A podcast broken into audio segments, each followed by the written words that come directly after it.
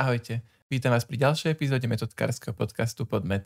Ja som András Rusnák a som študentom Septimy A. Moje pozvanie do tejto epizódy prijala pani učiteľka francúzského jazyka, moja prvá hostka z bilingválnej sekcie, pani Zuzana Hianíková. Pani učiteľkou sa dnes porozprávame najmä o jej živote, tanci, palacinkách, jej študentských časoch, samozrejme aj o jej aktuálnom pôsobení na metodke. Dobrý deň, pani učiteľka. Som veľmi rád, že ste prijali moje pozvanie. Našli ste si na nás čas. Dobrý deň, ja sa teším, ďakujem za pozvanie. Že tu začínam tak od detstva, tak môžeme aj teraz. E, čím ste chceli byť v detstve a ako ste sa potom dostali k učeniu? V detstve to si nepamätám, to neviem veľmi, akože keď som bola úplne malá. Ale potom čím ďalej to, bol, to bolo to tancovanie, čo ma tak najviac bavilo zo všetkého, čo som robila a tak som si stále myslela, že budem teda akože ten, tá trenerka alebo učiteľka tanca, alebo tak, že k tomu som tak smerovala. Čiže učiteľka áno, ale uh, nie taká v škole.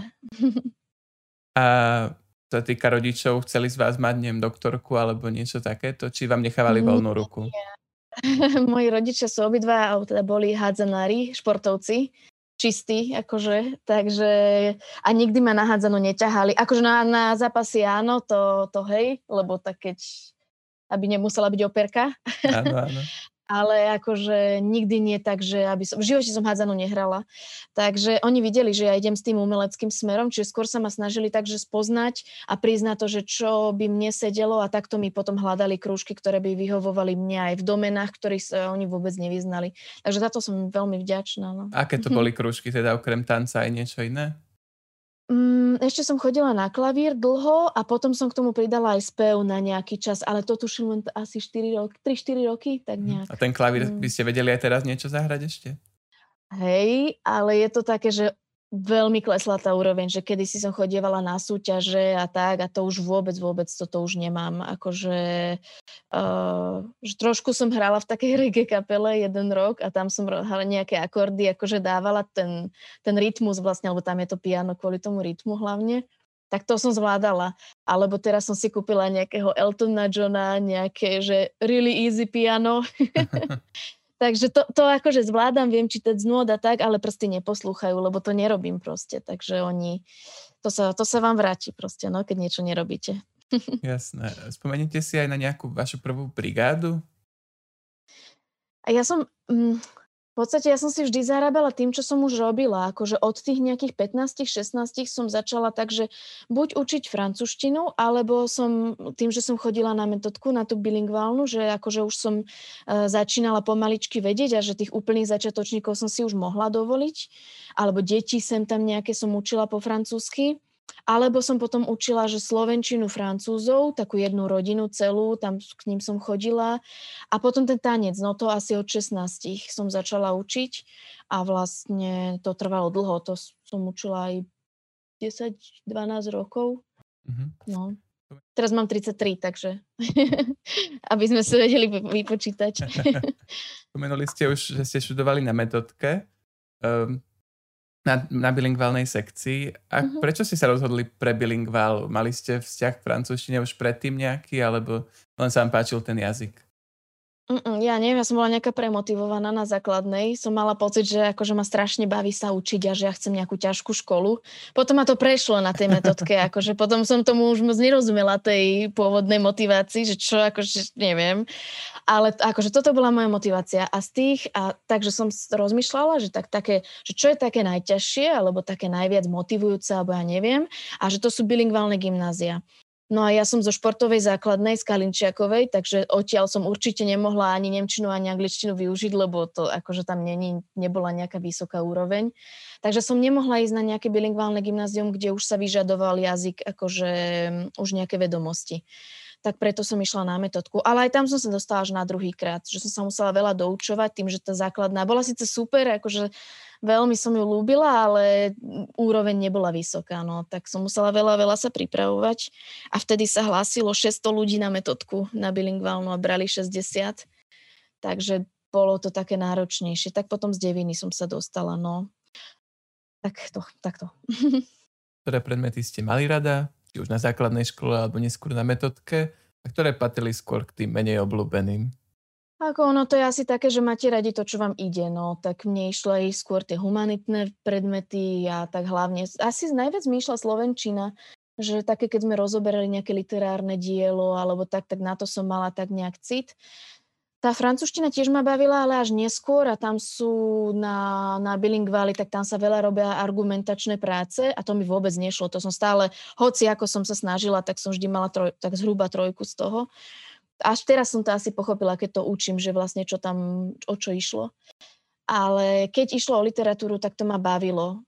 Dejepis som rada počúvala, ale nikdy som si nič nezapamätala. Až nejak to ide tak akože, ale rada som to počúvala. No a tie prírodovedné predmety pre mňa boli hrozne ťažké. Že ja som sa asi na tie príjmačky tak akože fakt, že brutál naučila, ale keby to boli talentovky, že či mám talent na prírodovedné predmety, tak by som sa nebola dostala. Len nejak tie, pre, tie príklady som mala také naučené, tak som sa tam teda dostala, ale potom, čo sa týka tých prírodovedných predmetov, som dosť trpela. Akože aj pri dobrých učiteľoch, že to nebola ich chyba, to proste. Tak, tak. No. Jasné. A chodili ste na nejaké súťaže? Školské, olimpiády alebo tak?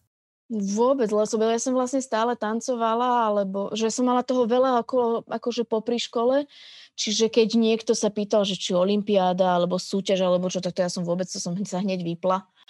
to ma vôbec akože nemotivovalo, som mala vždy sústredenia a takéto veci. A... Hm. Takže ste boli aktívna hlavne aj mimo školy. E, ako si spomínate na celé to štúdium na metodke? Akože dobre, len to bolo náročné. Akože vôbec, vôbec to neľutujem naopak, že som strašne rada, že tú metodku som akože zvládla. Myslím si, že mi to veľa dalo. Aj tie prírodovedné predmety, ktorým som teda väčšinu času nerozumela, ale niečo som sa musela naučiť, musela som sa nejako do toho dostať, aby som teda zmaturovala a tak, aj keď našli aké známky, ale akože aby sa to podarilo a tým pádom aj teraz, že som schopná v nejakej, ja neviem, excelovskej tabulke si tam niečo vypočítať, zadať tam nejaký vzorec, že mám tieto skills, akože také tie, ktoré napríklad, keď vidím Francúzov, čo prídu, lebo Francúzi majú také tie školy, že uh, no, tí, čo prídu ku nám, tak vždy mali akože literárny smer už od strednej. No a oni si nevedia vypočítať ani priemer známok, akože to je... A že to by mi chýbalo v živote, že vôbec nemať tento, tento záber aspoň trošku akože k tomu pričuchnúť. Takže, takže za to som uh, rada. No a čo ja viem, piatý ročník bol pre mňa strašne ťažký, lebo tam už zostali len tie prírodovedné predmety, ja už som mala skoro 20 rokov, uh, že už som sa cítila taká dospelá, že už nepatrím na tú strednú, že už proste chcem robiť to, čo ma baví, nie tieto povinné veci a tak. Ale predtým dobre, akože výmeny boli super, uh, a no, akože je, je to dobrá škola, určite sa akože Áno, áno. Nestiažujem. Tým výmenám som sa, som sa dozvedel, že vlastne keď vy ste ešte študovali, že boli až tri výmeny, ak som sa teda dobre dopočul. Mm-hmm. Aké to bolo?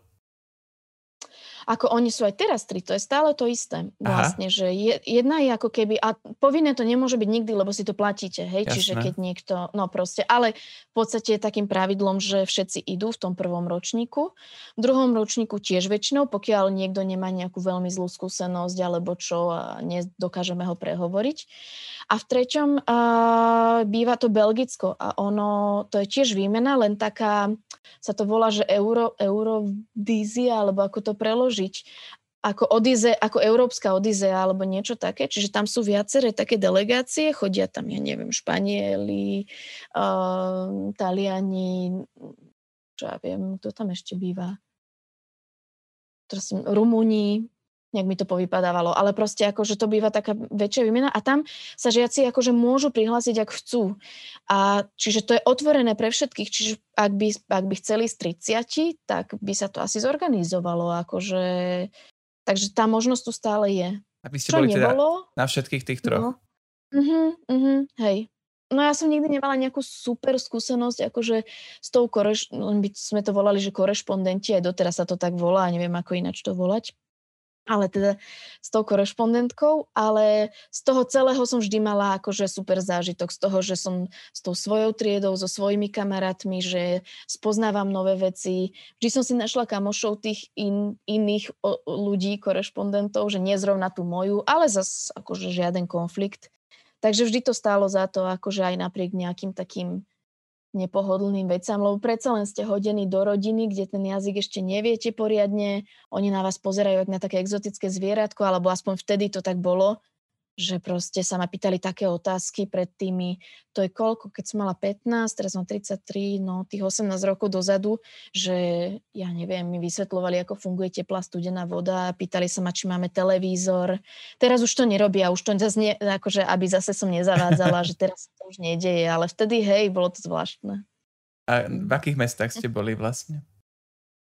Prvá výmena bola Lyon, a druhá bola Bretonsko, Santandore a potom Belgicko, to je, sa volá, že, že Sine sa volá to mestečko, to je také úplne maličké mestečko, nič tam nie je, ale akože odtiaľ sa chodí na vylety. Hm. Máte nejakú obľúbenú časť Francúzska? Bretonsko. Bretonsko je strašne krásne. Uh, vráťme sa ešte na metodku. Uh, mali ste na metodke nejakého obľúbeného učiteľa alebo učiteľku a našli ste týchto učiteľov neskôr v kabinete ako kolegov? Ako ja som nemala nikdy ani konflikt s učiteľmi nejaký, aj keď som v niektorých predmetoch teda akože absolútne nevynikala, alebo čo vždy sme sa tak nejak rešpektovali, že napríklad aj pán Falat si myslím, že je výborný učiteľ v tom, on učí chémiu, v tom, že aj takých slabých žiakov, ako som ja bola teda v tej chémii, tak stále akože berie s rešpektom a tak, že vôbec nikdy mi nedával pocítiť, že, že na to kašlem, ani mi nedával také tie mentorské, že keby si, tak by si mala naviac a neviem čo. Proste rešpektoval ma takú, aká som a snažil sa nejako motivovať, pokiaľ sa dalo. A, takže to som si u neho napríklad vážila.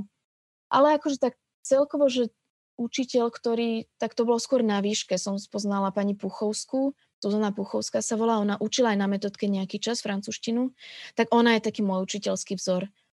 A na metodke bolo viacero dobrých učiteľov, akože aj pani Mezejovú som mala rada, lebo ja som mala rada tú slovenčinu ako takú, takže vlastne Uh, Kto vás ešte učila? Pani Jedličková. Mm, pani Jedličková ma učila. Ona bola vtedy taká úplne mladá učiteľka ešte. A tam paradoxne, teraz sme, akože môžem povedať aj, že kamarátky, aj akože super kolegyne a je teda výborná šéfka. A keď nás učila, tak nebola som až taká do nej zalúbená, ale ona to mala u nás ťažké, lebo my sme boli zlá trieda, veľmi nepríjemná trieda. Takže ja sa ani vôbec nečudujem, tak ona tým, že viete, keď do nejaké triedy neradi chodíte, lebo tam stále musíte riešiť všetko možné a nie to, čo je akože tú francúzštinu a tak, že tam máte také elementy, ktoré vám to znepríjemňujú, tak tam aj idete možno s takým už akože nastavením. Potom pani Proxová ma učila fyziku, bola zlatá vždy strašne. Pán eh, Kenji, on už teda e, nežije, ale dlho, dlho učil na metodke tiež. On bol môj triedny. Um, to ešte ma učil. Pani Miškovská, ale ona už odišla z metodky tento rok. Um, No, as... ako, ako potom reagovali, eh, keď ste nastúpili ako učiteľka na metodku? Pohode, lebo aj ja som bola akože v pohode. Oni hneď, že si týkame a že dobre. Ja som nikdy nemala prehnaný rešpekt, akože uh, re, taký vnútorný rešpekt, že som si ich vážila, to hej, ale nie taký ten chorý, že ja neviem, že učiteľ, že nie je človek, že to je nejaká bytosť, čo asi žije v škole a nič nemá so mnou spoločné. Ja som to vždy tak brala, že uh, že sú to tiež len ľudia a, a tým pádom pre mňa ten prechod akože od toho žiaka k tomu učiteľovi nebol taký ťažký. Alebo nebol čudný, že bolo to OK. Spomenuli ste, že ste boli celkom neposlušná trieda, a, ale kolektív ste boli dobrí a zostali ste možno v kontakte aj po škole? Mm-mm, práve, že tam bola zlá atmosféra, lebo my sme ani neboli ten kolektív, že proste my sme boli taká, ja neviem, taká čudná trieda, ale zase malé skupinky fungovali pekne, že aj, akože aj ja som mala tam veľa kamarátiek, vlastne to boli všetko baby z tej našej triedy. A boli sme kamaráti s o rok staršou triedou, tak odtiaľ sa vytvorila taká skupinka. Čiže ja akože sme mali silné vzťahy na metodke, ale nie práve ako celok, ako trieda. Že skupinky fungovali super, alebo také tie e, dvojičky, ako silné kamarátstva, ale trieda to, to škrípalo na všetky strany. To bolo úplne... Takže tak, takže skôr sa mi vytvorili kamarátstva mimo triedy, alebo tak, no. Pre učiteľstvo ste sa rozhodli už e, skôr na metodke, alebo to bolo až v tom poslednom ročníku, že ste zdávali načas aj s tou prihláškou na vysokú, že len tak, tak ste to stihli? Ja som to mala mm, také jasné, ale práve, že nie v tom učiteľstve francúzštiny, a, ale v tom, že idem teda učiť ten tanec. Som bola stále taká rozhodnutá a, o tom, a, lebo však to som tak najviac robila aj, však už som mala v tom aj nejakú prax a tak a vlastne som išla na príjmačky na VŠMU. A možno asi teraz tak spätne hodnotím, nezobrali ma teda finálne a asi to hodnotím, asi preto, že som bola taká nejaká namyslená, alebo neviem, príliš sebaistá. Akože išla som do toho v podstate bez prípravy.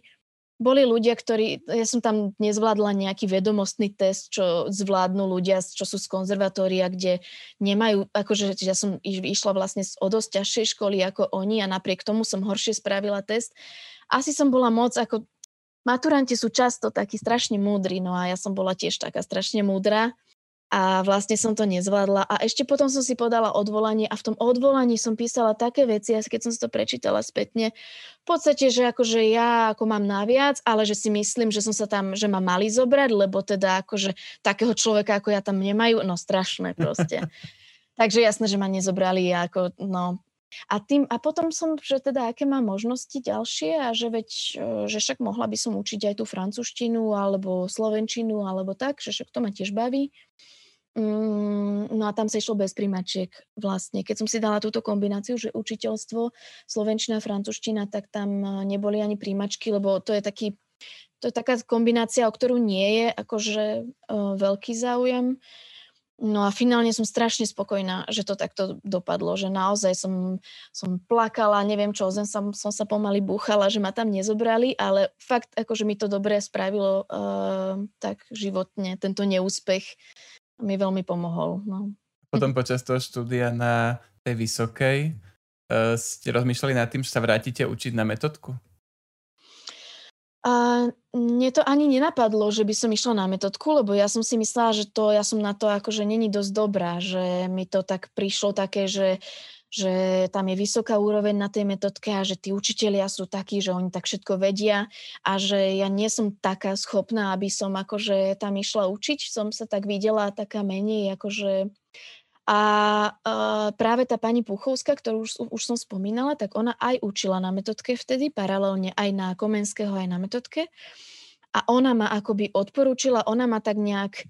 Ja som chcela ísť na doktoránske štúdium a ona, že podľa nej som skôr človek taký do terénu a k ľuďom a tak. A ona ma ako odporúčila, aj ma tak nejak prehovorila, ma tak nakopla.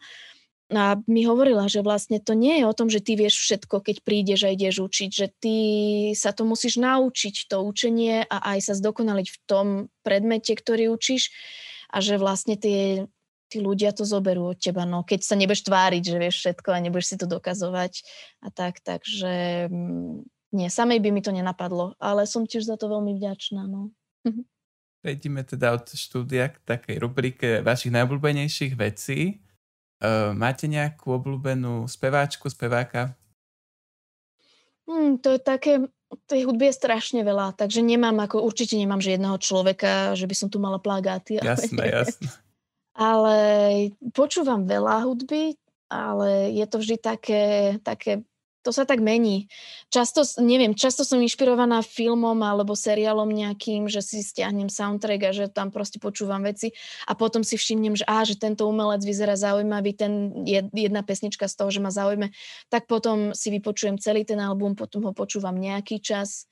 Kedy si tá hudba bola dosť od toho tanca odvodená, že čo sme mali hudbu na tréningoch alebo na predstaveniach, tak tu som veľa počúvala, to ma tak inšpirovalo. A teraz asi skôr sú to tie, tie seriály alebo filmy, že cez to sa tak dostávam k hudbe. Keď spomínate tak, tie eh, seriály a mhm. filmy, tam máte nejaké najobľúbenejšie, obľúbené? Čo radi pozeráte? Všeličo. Ja nemám ani úplne tak, že žáner. Um, ja neviem, mám mám rada historické filmy, ale mám rada aj, aj komiksy, Marvelovky a, a tieto veci, tie komiksové filmy. Aj keď som ich nikdy nečítala, tie veci, že nemám to, že od detstva, ale úplne som tomu prepadla od nejakého Batmana cez, uh, jak sa volá, cez Tora, no proste. Uh, takže, takže Marvelovky ma bavia, ale potom aj také tie vážnejšie filmy, také akože ozajstnejšie, alebo čo, a seriály. Tiež všeličo, aj fantasy seriály, aj také veci, ale teraz, ja neviem, posledný som videla toho Lupina, čo je teraz na Netflixe. A to je náhodou teda francúzsky seriál, tak som sa tešila, že aj, že aj vo francúzštine si pozriem, že nie stále v angličtine. Mhm. Takže Netflix to u vás píči, áno?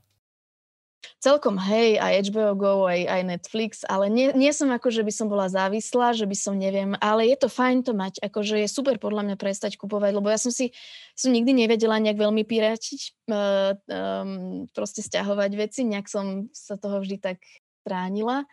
Takže sme dosť kupovávali DVDčka a prišlo mi to také odveci, že kopec plastu, kopec priestoru, všetko. Takže v tomto si myslím, že je super, akože tento priestor. Mhm. A aké knihy máte rada? Čo radi čítate? A, veľa čítam po francúzsky, ale nie je to také, že by som sa preto nejak rozhodla, ale často mm, mám nejakú kolegyňu alebo tá, ktorá mi nejak posúva nejaké veci. A, mám takého úplne obľúbeného autora, to je Joan Sfar sa volá a on um, robí komik- komiksové, uh, proste komiksy píše hlavne, ale má aj nejaké romány. Mm, Teraz, no, potom som čítala takú detektívku teraz nedávno, on sa volal Joel Dicker, to je taký švajčiar. A on tam strašne veľa spomínal, že jeho obľúbený vydavateľ, uh, že jeho obľúbená kniha jeho vydavateľa je Odviate vetrom, tak som sa k tomu vrátila. To som si ešte kedy si kúpila, neviem prečo po francúzsky, keď som mala asi 16, neviem, si mi šíbalo, ale proste teraz to čítam akože znova. Takže aj také klasiky mám rada, ale aj nové veci. Jeden žáner, ktorý ani nepozerám a nečítam, sú horory. A je mi to ľúto, ale ja to proste nezva, ja sa proste strašne bojím. Takže ja mám stále, proste stále mám zavreté oči, tak potom na čo to pozerám. Takže to je jediný žáner, ktorý podľa mňa je úžasný, výborný, len ja ho nemôžem pozerať. Mimo korony chodívate rada aj do divadla? Ja sa trochu hambím, ale akože ja som v tom divadle viac bola ako účinkujúci ako ten divák, že ja nejako... Potom to, to už aj omrzí. Pritom, ja neviem, čím to je, ale nie je to tak u všetkých. Akože sú ľudia, čo sú teda aj uh, umelci alebo tak a chodia aj do divadla, že nie je to podľa mňa pravidlo, ale alebo potom také, keď nejaký kamarát povie, že a dojdi a, a neviem čo, že máme málo divákov, nikto nás nechodí, alebo ja neviem, tak dojdi. No tak akože keď je to spojené potom s nejakou afterkou alebo čo, tak to sa ešte namotivujem, ale ako, no, že ale keď už tak, keď som sa už dostala na nejakú činohru, tak ma to veľmi bavilo, akože možno viac ako tie tanečné predstavenia, čo som chodila pozerať kvôli kamarátom. Um, počúvate nejaké podcasty? Či nestíhate? Ale hej, a, mm, lebo to je, na podcastoch je fajn, že to môžete počúvať popri napríklad, ja neviem, varení alebo popri ceste niekam, takže celkom hej, ale tiež skôr mm, nejak sa k tým francúzským veciam dostávam, lebo tiež si, ja, m, taká kolegyňa Elea Gramatiko sa volá, čo učí teraz u nás na škole, taká mladá lektorka, tak ona ju volám, že kráľovna podcastov, ona počúva v kuse v podstate podcasty a mám pocit, že to je jej obľúbený žáner čohokoľvek. A, a, a ona mi často o niečom rozpráva a ja jej potom poviem, že tak mi to po, akože povedz mi, že, že čo to je, kde to je. A takto sa mi páčil jeden taký, volá a to je jedno, ako sa to volá, ale sú to proste... Uh, sú to otcovia, ktorí rozprávajú svoj príbeh, svoj vzťah k deťom a tak. Jeden chlapík si proste povedal, že stále tie matky sú také akože oslavované a deň matiek a neviem čo, stále tá matka s tými deťmi a že už si povedal, že už toho bolo dosť, že by bolo fajn dať pozornosť aj na to, že je veľa dobrých otcov, e, ktorí to tiež veľmi prežívajú a že by bolo dobre im dať slovo. Takže um, Takže on akože, aha, už viem, ako sa dá, že histoire de daron, čiže akože príbehy potrov, alebo tak nejak, keby som to mala preložiť. Toto volá. Hm. Takže už je to francúzsky podcast, francúzsky seriál, francúzske neviem čo, ale hudbu francúzsku, to sme nespomenuli. Takže je tam aj nejaká francúzska hudba, či Akože mám obľúbeného autora, um, už, už je 25 rokov mŕtvý, lebo tak, tak žil, že zomrel dosť ale uh, volá sa uh, Serge Gainsbourg a akože to je fajn, je to super, ale to zase neznamená, že to počúvam stále, alebo čo. Ne, nedá sa povedať, že tú hudbu asi skôr, um, skôr nefrancúzsku počúvam. A teraz je taká pekná tá, tá, tá Anžel, keď som kvôli, kvôli týmto, kvôli uh, študentom ano. si pozerala nejaké veci, že francúzske, aby to bolo, tak od tej Anžel sa mi veľa vecí tak akože celkom páčilo. Prejdeme na cudzie jazyky, teda mimo francúzštiny dohovoríte sa inými jazykmi? Angličtina, ale to je tak, to je tak jediné, akože aj, aj tu nemám takú, že keby som ju mala používať nejak profesionálne, tak by som musela asi si zdať nejaký kurz alebo nejako sa tomu začať viac venovať. Ale akože na to, aby som si pozrela film, tak nepotrebujem titulky, na to, aby som sa dohovorila, nepotrebujem slovník.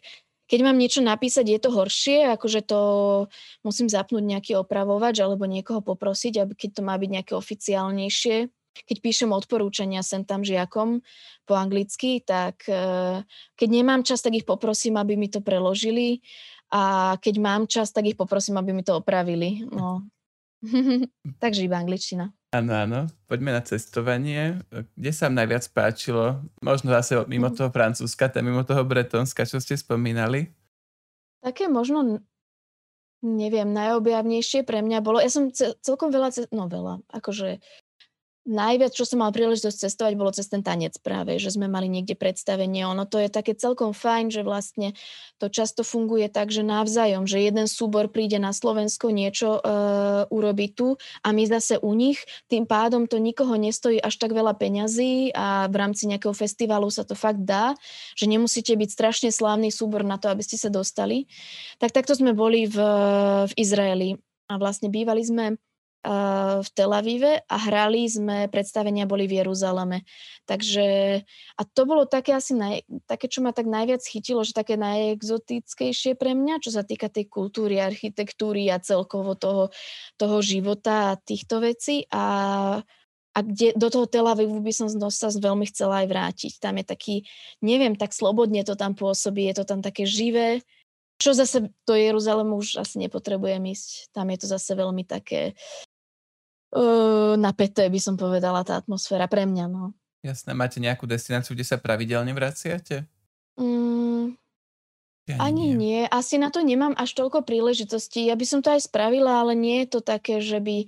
Tak to je toto Francúzsko, lebo akože to je aj tak, e, že teda v Paríži som napríklad bola viackrát, ale to nie je preto, že to je zase obľúbená destinácia, to tak nejak život prinesie, lebo to je proste... A to je aj tie, čo ste akože hovorili, tie knihy a filmy a seriály, tak ono ono je, to nie je tak, že si to ja vyberám, že, že ostatné je zlé a že len francúzske je dobre, to len proste tak ku mne sa dostáva cez to, čo robím a cez Jasne. to, čo, s kým sa stretávam. No. Takže nemám také, že by som sa niekam špeciálne vracala, mm-hmm. ale rada by som sa. A na Slovensku máte nejakú obľúbenú destináciu? Mm, Banská šťavnica. Tam to mám asi najradšej. A potom tak, akože asi také tie Orava, Liptov, uh, tieto, tieto regióny. Ale keď tak akože mesto, tak, tak tá Banská šťavnica sa mi strašne páči, tam je hrozne príjemne. A tam sa rada vraciam, mm-hmm. lebo to sa dá. Jasné, jasné. Ako vyzerá váš ideálny deň, keď teda neučíte, taký víkendový deň, možno aj mimo korony? No, a akože buď to môže byť taký deň, ktorý je akčný, hej, že sa veľa vecí deje, ale nie človek nemá vždy na to chuť. Čiže keby nebol akčný, tak také, že neskôr raňajky a môcť zostať ešte čítať uh, pri káve, urobiť si ešte tretiu kávu a proste čítať, potom, ja neviem, ísť na obed, No, asi tak ísť na obed, ísť sa poprechádzať, pozrieť si film. To je taký ten akože kľudový režim. A keby niečo akčnejšie, tak na výlet určite s kamarátmi. To je také, to je také super, že chodívame do Tatier napríklad s kamarátmi, čo cez ten tanec sme taká akože skupinka ľudí mm, tak s nimi je to super. Alebo aj akože zase rodinu ísť pozrieť, že maminu, sestru a tak, oni bývajú na, mm, na dedine, že nebývajú v Bratislave a tým pádom je to pre mňa taká zmena a som tam, to je taký druhý domov. Spomínali ste už viackrát ten tanec, tak už poďme naň. Uh, vy ste pôsobili aj v tanečnom divadle. Aké to je to tanečné divadlo? Je to oveľa rozdielnejšie ako neviem, činoherné predstavenie, je to náročnejšie. Povedzte nám niečo o tom. Ako taký zásadný rozdiel je, že sa tam zväčša nerozpráva. Aj keď mali sme jedno predstavenie, kde sme rozprávali a mm, tam sme sa akože museli naučiť veľa textov a popri tom pohybe ich nejak akože a dávať. No, oveľa viac sa tam hýbe teda, čiže menej sa rozpráva, viac sa hýbe, to je taký základný asi rozdiel. A veľa spraví hudba, ktorá vytvára tie, ako keby tú atmosféru a toto všetko, čiže hudba je tam veľmi, veľmi dôležitá, možno viac ako pri tej činohre, že je to také prítomnejšie.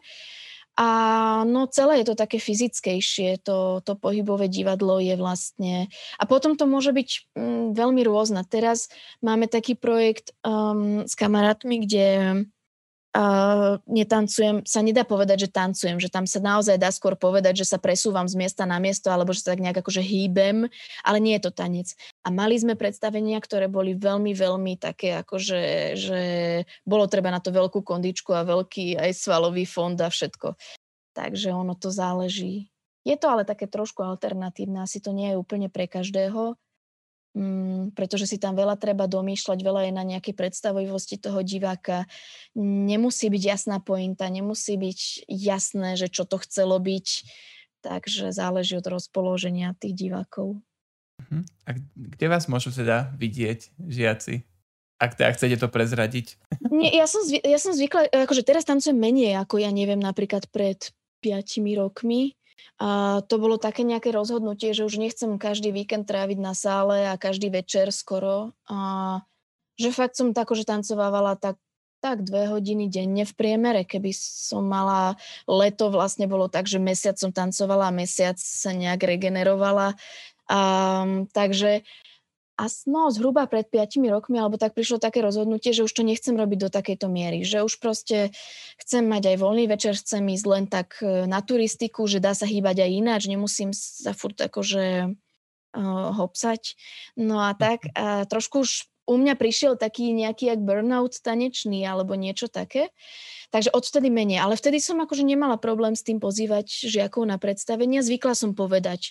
Bolo to také pekné, bolo to taký akože iný spôsob možno mm, team buildingu tej triedy, že tá skupinka, čo prišla, tak potom som ich, keď boli mladší, pozvala na kofolu, keď boli starší, tak na pivo.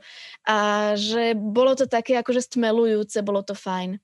A teraz, uh, no tak teraz sa nehrá nikde, ano, ano. Ale teraz už mám vlastne, no v, v SND už mám len jedno posledné predstavenie, ktoré hráme. Už si nemyslím, že do nejakého ďalšieho by ma obsadili, ale toto sa hrá, už je to čarovná flauta, opera je to a hrá sa to už 9 alebo 10 rokov.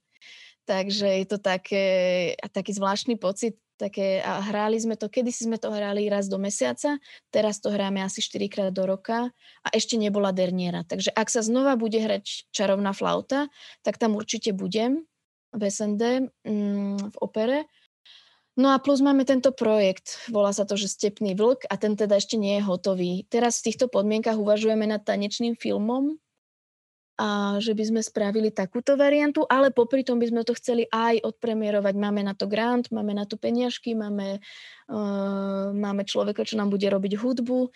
Takže len teraz je to všetko také komplikované, uh, že a nie sme všetci na Slovensku, z, z tých, sme traja, tí interpreti a nie všetci sú na Slovensku, takže sa je to také pozastavené. Tým, že ste pôsobili aj v divadle Eldance, na toto obdobie spomínate rada? Hej, to bolo super. Uh, to bolo také, kde som vlastne akoby najviac asi tancovala z toho, z toho svojho e, tanečného života, však ešte neskončilo, ale akože taký ten, naj, taký ten najaktívnejší už asi aj áno. No a tam to bolo krásne v tom, že my sme predtým boli m, tá istá partia ľudí v tanečnom divadle Bralen, ktoré teraz stále funguje, ale vtedy, uh, rozmýšľam, ktorý to bol rok, ja som v tomto hrozne zlá v tých rokoch to je jedno. A vtedy na, na pol roka Bralen vyzeralo, že teda končí, že, že už nič nebude. A my sme boli takí, ako že fakt sme mali hroznú chuť vtedy tancovať, že v podstate sme vedeli, že skôr či neskôr príde ten absťak a že čo s tým, tak sme si chceli založiť niečo vlastné, lenže to je hrozne komplikované, to akože nie je len tak. A vtedy Šarka Ondrišová, vlastne riaditeľka Eldance, tak ona vtedy akože riešila Eldance, ako že to bolo na začiatku úplne. Nemala nikoho, mala vlastne dvoch ľudí, ktorí s ňou spolupracovali, ktorí boli akoby vo vedení a v administratíve a ona ako taký umelecký vedúci alebo také niečo. No a ona potrebovala všetko si vybudovať v podstate, ešte ani nevedela, čo to presne bude. A to bolo na tom strašne pekné, že sme vlastne išli od začiatku spolu, že sme robili aj také tie fyzické veci, to bolo na Miletičke, to divadlo, čiže to bol bývalý bytúnok, tak akože to bolo hrozne hnusné to upratovať a všetko. Ale vlastne, že sme robili aj tieto brigádnické veci, ako že sme upratovali, uh, malovali, ja neviem, proste všetko možné. Potom sme si aj sami robili tréningy. Proste boli sme v tých začiatkoch boli sme tí, tí prví a to na tom bolo veľmi, veľmi pekné. Bralo to strašne veľa času, ale, ale stálo to za to. Ste vďaka tancu spoznali určite mnohých ľudí a aj kamarátov, aj doteraz? No áno, veď to aj som spomínala, že chodíme aj do tých Tatier spolu, lebo e, to je taký akože väčší výlet a, mm, v rámci Slovenska.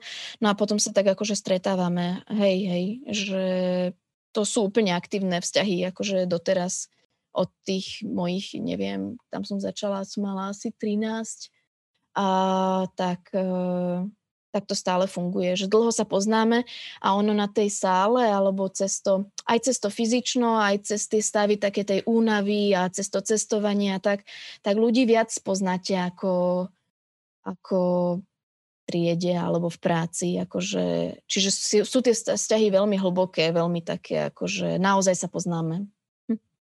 To je super, že ste si takto naviazali dlhoročné vzťahy vďaka tancu. Krem tanca som teda zistil, sa nám určite spýtať aj na palacinky. Dokonca, že vás mnohí študenti vedia sa stihnúť aj na mnohých udalostiach, festivaloch, pri týchto stánkoch s palacinkami. Ako ste sa dostali k tomuto? No to je vlastne môj priateľ uh, mal palacinke, alebo teda stále má palacinkáreň, kedysi teda kamennú a teraz uh, takú mobilnú, pohyblivú. A takže je to proste, je to francúzska palacinkáreň, ktorú on založil, ktorú, kde si vybudoval klientelu a všetko proste spravil certifikáty a tak ďalej. A vlastne aj keď sme sa dali uh, dokopy, teraz je to 8 rokov, čo sme spolu, uh, tak postupne som sa k tomu vlastne, že som mu chcela pomôcť, tak som niečo akože pripravila, alebo tak potom bolo problém, že ja neviem, že mu vypadla nejaká čašnička, tak som prišla uh, odčašničkovať, ešte, lebo ešte vtedy ešte mal tú kamennú akože reštiku, palacinkáreň. A potom, ja, potom taký úplne, kde som naozaj začala veľa, veľa mu pomáhať, tak to boli Vianočné trhy. Že keď sme začali robiť Vianočné trhy, tak to je taký nápor, to je toľko roboty, že proste to, to sám by nebol stíhal. Takže som tam išla a potom uh, on niekam akože odbehol z toho stánku a že však teraz nikto nepríde, však iba to tu postráž. No just prišli, neviem koľky ľudia čakali, kúkali tam na mňa. Ja som hovorila, že nech sa vrátia neskôr, pozerali na mňa taký, s takými psími očami. A dobre, tak ja to skúsim. A ono to nie je až také ľahké točiť, točiť tie palacinky. A sa to tak zdá, ale je to celkom akože... A takže ja to skúsim, no. Keď budeš kareda, tak vám ju dám zadarmo. a tak a vlastne od, od tých vianočných trhov som tak akože ešte, ešte aktívnejšie mu začala pomáhať, no. Takže, takže tak cez neho. A baví vás takáto práca s ľuďmi, akože aj učiteľstvo je s ľuďmi, ale takáto iná práca s ľuďmi? No, ono to učiteľstvo je oveľa príjemnejšie s ľuďmi. Veď toto. Lebo toto je ťažké, akože toto nie je ľahká robota s ľuďmi. To je ako, zase nemám, nemáme nepríjemných uh, tých zákazníkov, že väčšinou tí ľudia už keď prídu na tú palacinku, tak to nie je niekto, kto... Ja, ale ale zastavia sa aj takí všelijakí čudní. A to čo máte? A to za koľko? A to ja za to si kúpim kilo zemakov. A akože také, však si choď kúpiť. Ako. Čiže niekedy sú aj nejakí agresívni ľudia, ale nie je ich veľa. A mm, ako Baví ma to v tom, že je to radosť, že urobíte tú palácinku, je krásna, voňavá a potom vidíte toho človeka, ako úplne je z toho hotový, je celý šťastný a príde vám naspäť povedať, že lepšiu palácinku v živote nejedol. Tak je to radosť v tomto určite, akože. A je to radosť aj v tom, ja už teraz tak akože rada aj to, čím vyrábam tie palacinky, to je zase také, ja neviem, niekto si možno vymalováva také tie antistresové vymalovánky, tak ne, možno k tomu by som to prirovnala, že je to taký, taký um, uspokojujúci nejaký moment, alebo čo je to super. Ale no nevybrala by som si to ako hlavné povolanie, je to strašne ťažké, akože to je robiť s, um, s jedlom, je podľa mňa hrozne náročná robota. To je, človek sa pri tom ušpiní, namaka, nastojí, nanosí, uh, niekto mu vynadá prípadne, akože je to... Plno papierov. Mm, hej, je, je to ťažká robota, by som povedala. Akože, no. Čiže keby nebolo toho môjho frajera, tak určite to nerobím. Akože. A spoznávajú vás teda aj tí žiaci a aj vy ich? Hej, hej, jasné. Akože, veď ja niekedy aj poviem, keď mi to napadne, keď nezabudnem, tak poviem v triede, že budeme tam a tam, že bude Gourmand Fest, alebo že bude, čo ja viem čo, jablkové hodovanie v modre, že keď je niekto z modry, že nech príde, alebo ako, že poviem, keď, keď nezabudnem a tak sa poteším, keď ich vidím. Hej. Keď sme pri tej triede, teraz ste tá triedna učiteľka maturantov. je to vaša prvá trieda? Mm, druhá. A to, táto druhá trieda je vlastne, ja ich mám od, uh, od tretieho ročníka. Čiže teraz je to tretí rok, čo som s nimi. Že som ich ne, nemala ako prvákov, len kolegyňa išla na matersku, tak som ich prevzala. A predtým som mala aj jednu triedu 5 rokov, lebo vlastne, no už je to 8 rok, čo učím. Takže od mhm. začiatku ste boli aj triednou, áno? Mhm, uh-huh, uh-huh. Hej, u nás to na tom bilingváli moc sa tomu nedá až tak vyhnúť, že to by, som, to by musel byť nejaký strašne vážny dôvod, prečo by ten človek nebol triedným. Mm-hmm. Alebo teda, keď už máme kolegyňu pani Proxovú v takom dôchodkovom veku, tak áno, tak ju nebudeme ako keby v úvodzovkách zaťažovať tým triednictvom. Aj keď bola nám bola výborná triedna vždy, ale akože už odtedy, čo je akoby um, takto, tak už, že nás je veľmi málo na bilingváli tých učiteľov, a um, tým pádom to je také ako prirodzené, že budeš aj triedny a že keď ti skončia piataci, takže budeš zase brať novú triedu prvácku, lebo nás je okolo 20 a z toho nejakí sú na materskej, z toho niektorí sú v dôchodkovom veku, čiže tam nemá kto vlastne. Ale akože chcela by som aj tak, aj keby som nemusela. Mne sa to páči, akože pre mňa je to taká pridaná hodnota k tomu učiteľstvu, to triednictvo. Je to pekné. Poďme teda na aktuálnu situáciu vaši maturanti, keďže sú na bilingváli, maturovali aj minulý rok, budú aj tento rok. Do akej miery si myslíte, že ovplyvnila ich prípravu na túto maturitnú skúšku aktuálna situácia? Ja neviem, neviem hovoriť za tie ako keby iné predmety, alebo tak nechcem, nechcem povedať nejakú hlúposť, takže to, k tomu sa neviem veľmi vyjadriť tí, akože tí piataci, ktorí maturujú, lebo ja už ich neučím. Ja vlastne, ja učím len po štvrtý ročník, pretože my vo štvrtom ročníku maturujeme z francúzštiny a zo Slovenčiny. A potom v piatom sa maturuje z tých zvyšných štyroch um, predmetov, z čoho dva sú prírodovedné. Ale ja piatakov vlastne nikdy nemám, lebo už francúzština tam nie je.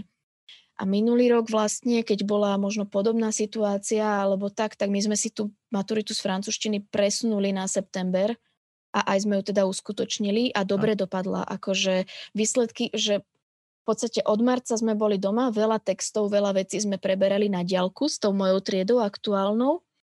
A, a akože výborne to zvládli, že pekne sa s tým popasovali, že vedeli, o čo im ide, pracovali.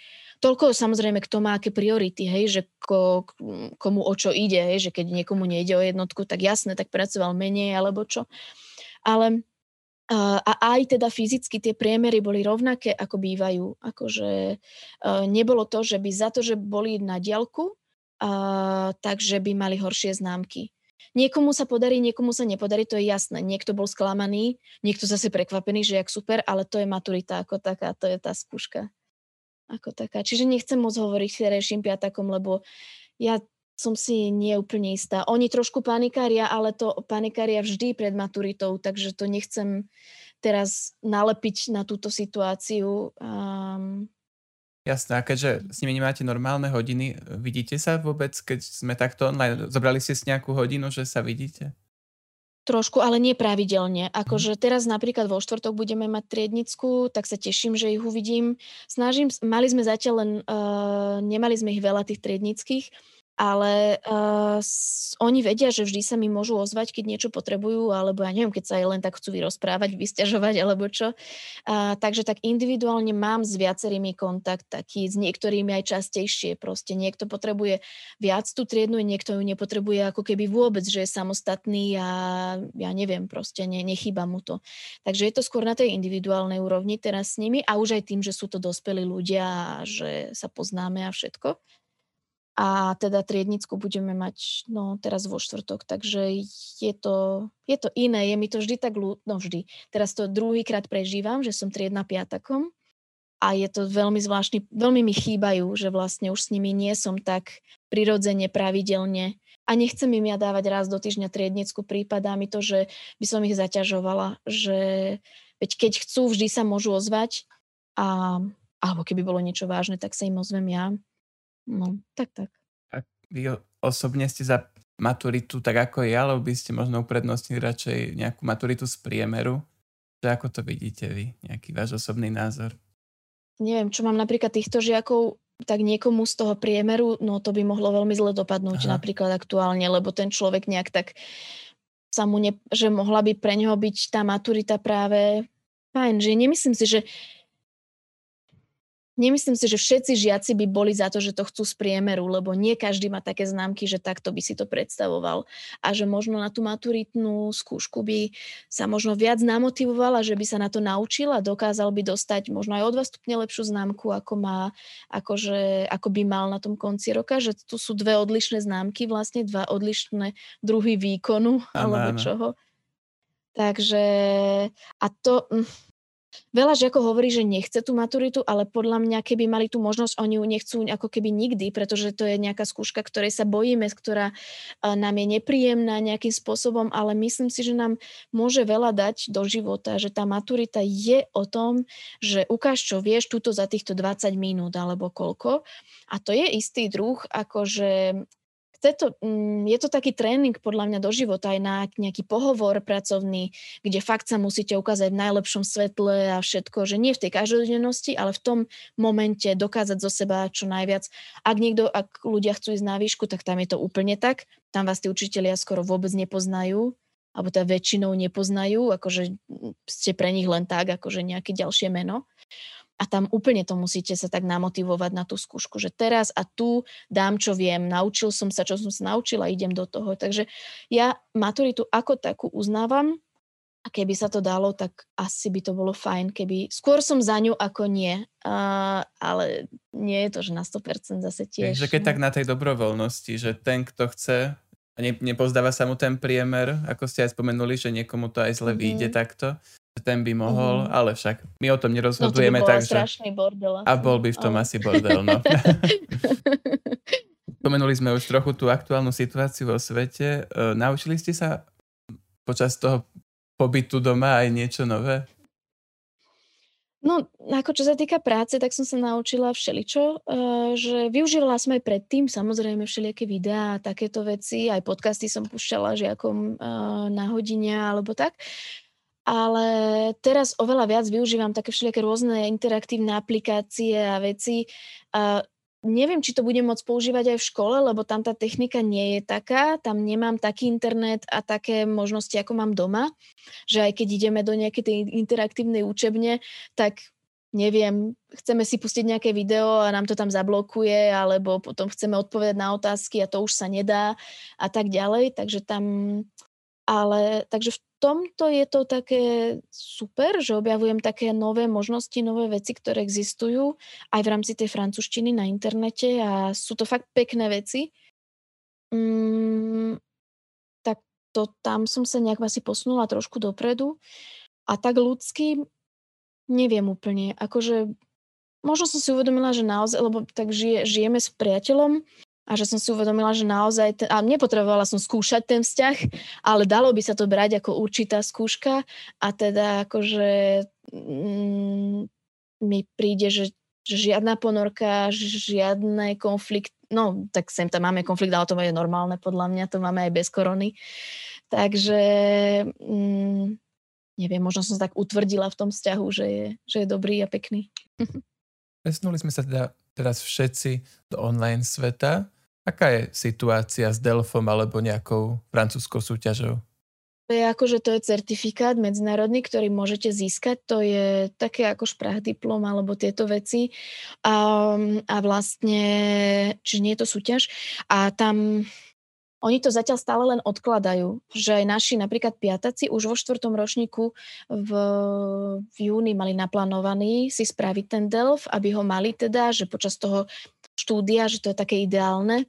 Ty si človek ešte najviac pamätá z toho a už potom to má na doživotie ten papier, že teda má tú úroveň. No a stále to teraz odkladajú, že vlastne teraz zase mal byť nejaký termín, už mal byť v januári, posunuli to zatiaľ, akože vyzerá to na február. Zatiaľ sa oni nemajú k tomu, um, Francúzi, teda to je, to je centrála v Paríži, že by to išli posúvať do toho online sveta. Akože neviem, lebo tieto skúšky sa robia po celom svete, vlastne vo všetkých uh, frankofónnych krajinách. Možno by bol problém zaručiť tú kvalitu na takom veľkom uh, priestore, takže zatiaľ nie. Zatiaľ sa to stále odklada. A inak Olympiáda bola, ale to neorganizujem ja ano. z francúzského jazyka. Hm. Ako vnímate našu žiackú iniciatívu Lepšia metodka? Veľmi pozitívne. Áno, áno, všimli ste si Nie, nás. Mne sa to strašne páči. Áno, áno. Uh, jednak sa mi na tom páči, že ste tam uh, aspoň teda taký mám, ale hej, že ste tam vlastne uh, tým ľudí, ktorí nie je iba z bilingválu, alebo iba, proste, že ste tam vlastne tie tri, um, tie tri zložky alebo Zložky, školy, no. alebo ako mhm. to nazvať, a dokopy, čo je podľa mňa veľká vec, lebo stále mám pocit, že pretrváva také, že bilingval versus akože klasická sekcia, čo fakt by bolo super, keby to už odišlo, akože to je taká hlúposť sa takto deliť a hej, že, že si myslím, a myslím si, že vy práve prispievate k tomu, aby sa to snažilo sa spájať, akože prepájať. Um, takže to sa mi na tom páči ako na tom telese ako takom. A potom rôzne aktivity, ktoré robíte. Veľmi sa mi páči, ako robíte s prvákmi, keď sú noví u nás na škole.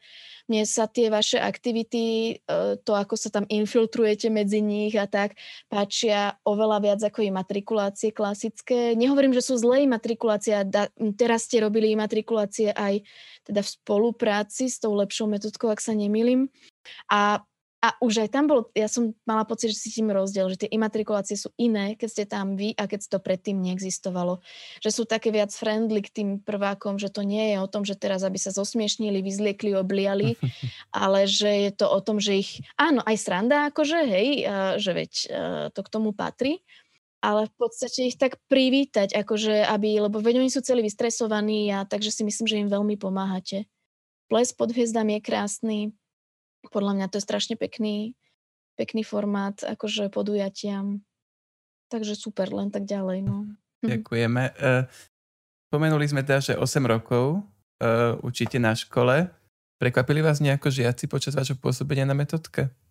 A to je možno hlavne na tých výmenách sa dejú také prekvapivé veci nejaké že tamto a vždy je to tak na hranici, akože aj s nejakým bezpečím alebo čo, že boli sme v tom na ceste do na ceste do Bretonska, myslím a je taký, taký kláštor, ktorý, akože, ktorý funguje vlastne ako ostrov a okolo neho uh, sú vlastne pohyblivé piesky a on sa tak, uh, deje sa to, že keď je pri, príliv a odliv tam pracuje proste a v určitý moment je okolo celého toho ostrovu voda a potom zase tá voda ustúpi a okolo celého ostrovu je akoby, toho, toho kláštora, je, sú tie pohyblivé piesky. A ono sa po nich akože dá chodiť so sprievodcom, ale inak tam je všade napísané napísané, že teda sa tam nesmie ísť.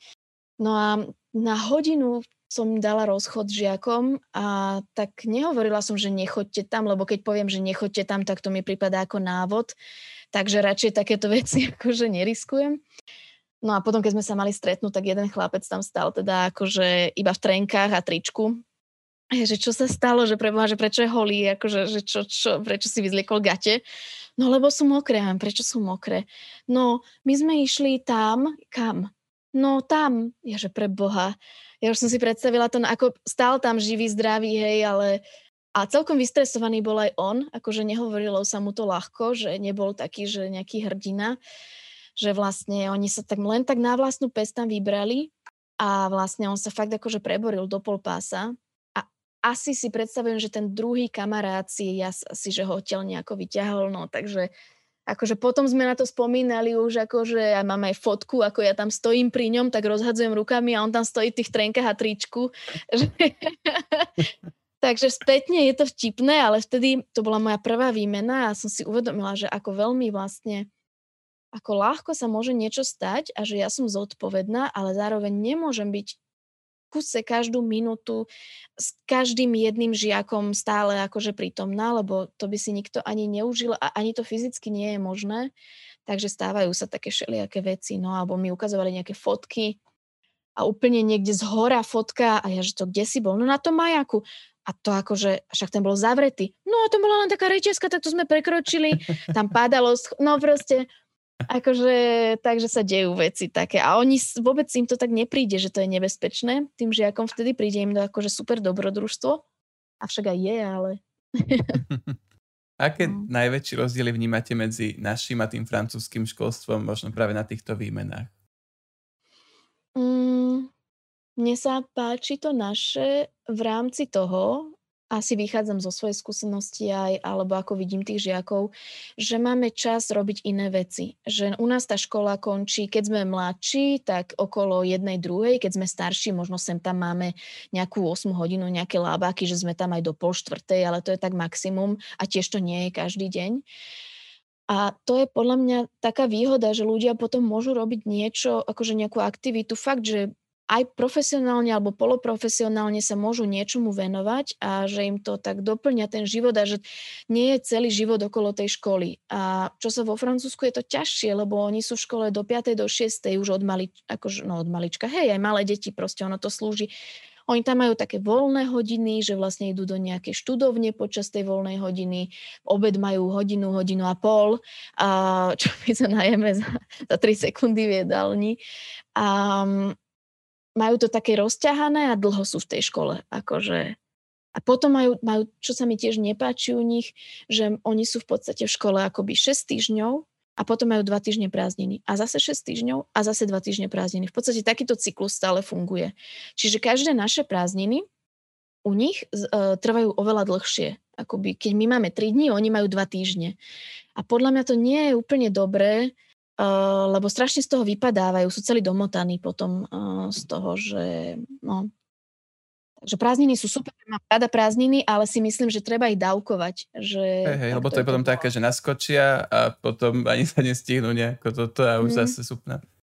Áno, veď aj mm. my, my to chápeme, Takže študenti aj tu. uprednostňujem akože slovenské školstvo ako francúzske by som povedala. Mm-hmm. Um, a čo máte radi na výučbe francúzštiny na Slovensku?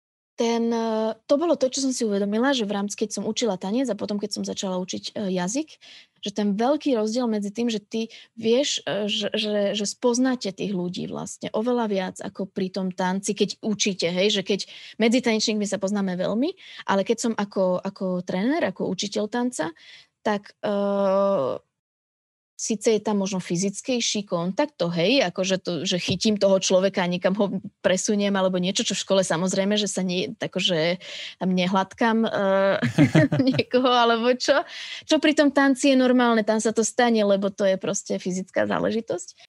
Ale oveľa viac práve spoznám tých ľudí a um, si myslím, že aj keď mám individuálne nejaké hodiny alebo v jazykovke alebo tak, takže um, veľa, veľa sa ľudia tak otvoria pri tých témach, možno aj preto, že to je cudzí jazyk, tak im niečo napísať alebo porozprávať v tom cudzom jazyku je také, že tá bariéra trošku padá a veľa povedia a ja im veľa poviem a sa veľmi akože spoznáme. No to sa mi páči. Uh-huh. Asi už mám aj poslednú otázku. Uh-huh. Uh, a to je vždycky otázka, že máme tento rok výročie, takže aké prianie uh-huh. by ste mali pre naše gymnázium k tomuto výročiu? Uh, no, to je ťažká otázka, no.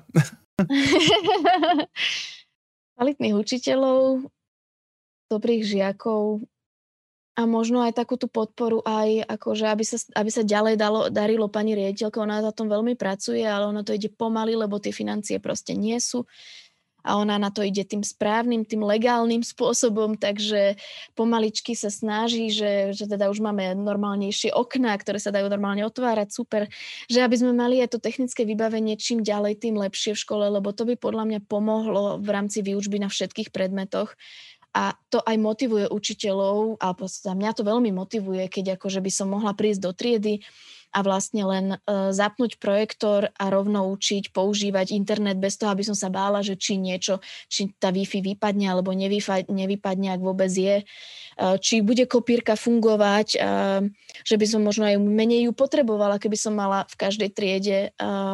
Čiže možno um, toto, že tú kvalitu akoby posúvať stále ďalej a ďalej. Robí sa na tom a to by som veľmi, to by bolo super. No.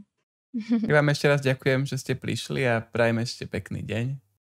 Ďakujem aj ja veľmi pekne. A všetkým poslucháčom ďakujem za pozornosť a za akú takú kvalitu zvuku aj v tomto online pandemickom nahrávaní. Ďakujem ako vždy Adamovi Gablišovi zo Septimi a teším sa na vás aj na budúce. Zatiaľ do počutia.